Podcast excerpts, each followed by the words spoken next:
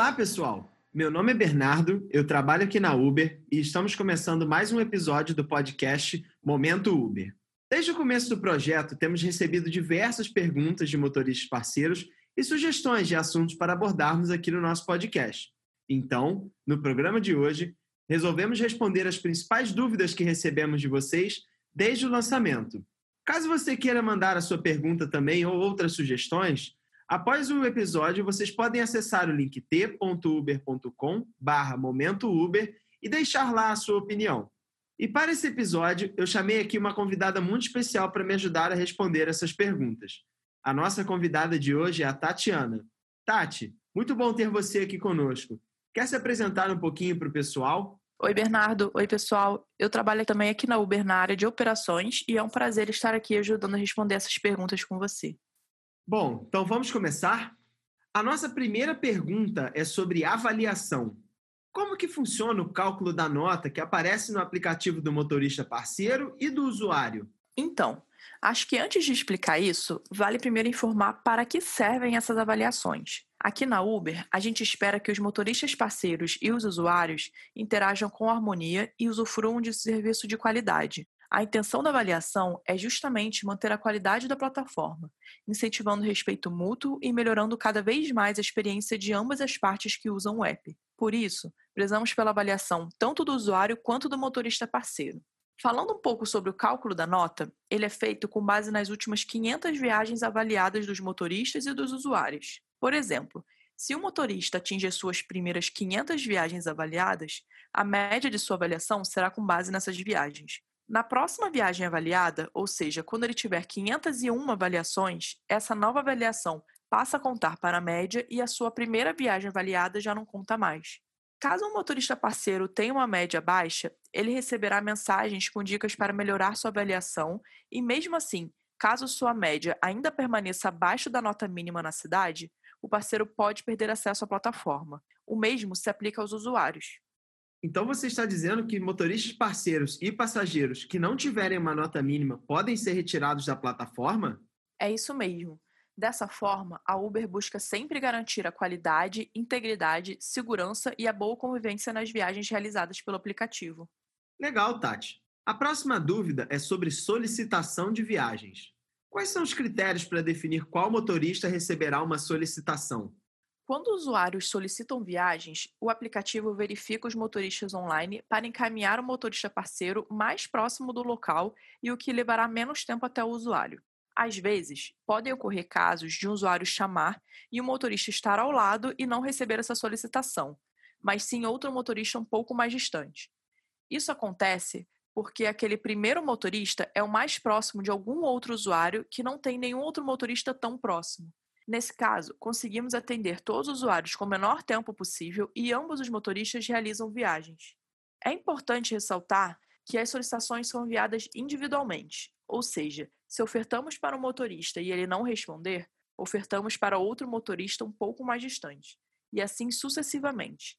A nota do motorista, a taxa de aceitação e a taxa de cancelamento não afetam o critério para recebimento de solicitações.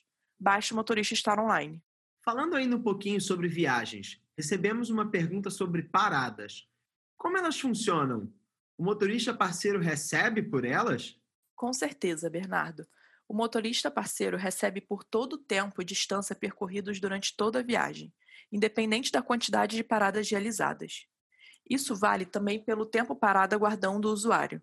Entretanto, é sempre bom reforçar duas coisas. Primeiro, o motorista parceiro não é obrigado a aguardar o usuário. Isso significa que, se o usuário for demorar muito, você pode optar por aguardá-lo ou não. Caso você prefira não aguardar, você pode sugerir finalizar a viagem e recomendar que o usuário solicite uma nova viagem depois que ele estiver pronto para sair de lá. Um outro ponto importante é que, se um usuário pedir para realizar uma parada, é bom solicitar que ele informe essa parada através do aplicativo. Assim, temos histórico de tudo que aconteceu durante essa viagem e conseguimos ter mais informações para ajudar todos no caso de necessidade de um suporte posterior. Bacana. E se um usuário quiser mudar o destino durante a viagem? A gente também recebeu algumas perguntinhas sobre isso. Mesma coisa, Bernardo. A gente sabe que imprevistos acontecem e às vezes o usuário precisa mudar o destino original de sua viagem. Nesses casos, solicite que o usuário informe o novo destino sempre pelo app para que você receba o novo endereço. Como falei, é importante que essas alterações sejam feitas pela nossa plataforma, para que, se alguém precisar de um suporte depois dessa viagem, temos as informações atualizadas para ajudar. Por último, vamos falar um pouquinho de promoções. Como funciona aquela promoção de viagens consecutivas? Essa é uma boa pergunta. Vamos lá. Geralmente, elas são aplicadas em locais e horários específicos. Essas promoções são eventuais e funcionam da seguinte forma: o motorista deve iniciar a primeira viagem apenas na área delimitada no mapa e informado na promoção. Depois disso, as viagens seguintes podem acontecer a partir de qualquer lugar. Para ser configurado como viagens consecutivas, é importante que elas sejam feitas uma seguida da outra, sem ficar offline e sem rejeitar até a última viagem da promoção. Se o motorista terminar uma série de viagens consecutivas e quiser começar outra, ele pode. Ele irá receber por todas as séries completas realizadas dentro do período da promoção. Ou seja, a promoção é cumulativa. Bacana. Outra dúvida que surgiu é por que, que essa promoção é aplicada em só algumas regiões da cidade? Então, essas promoções geralmente são aplicadas em momentos e locais de possível alta demanda. É por isso que é mais comum encontrar essas promoções em algumas regiões do que em outras. Legal, Tati. Bom, pessoal, por hoje é só. Temos mais algumas perguntas de motoristas parceiros, mas isso vai ser assunto para outro episódio do nosso podcast. Tati, Queria agradecer a sua participação no episódio de hoje e tenho certeza que as suas respostas ajudaram bastante a tirar as dúvidas dos nossos motoristas parceiros. Vou deixar esse espacinho aberto agora para você se despedir do pessoal. Eu que agradeço, Bernardo. Acho importante essa interação que temos com motoristas parceiros e foi um prazer poder ajudar hoje. E vocês? O que acharam do episódio de hoje? Não deixem de mandar perguntas e sugestões para a gente através do link t.uber.com barra Momento Uber. Até a próxima, pessoal!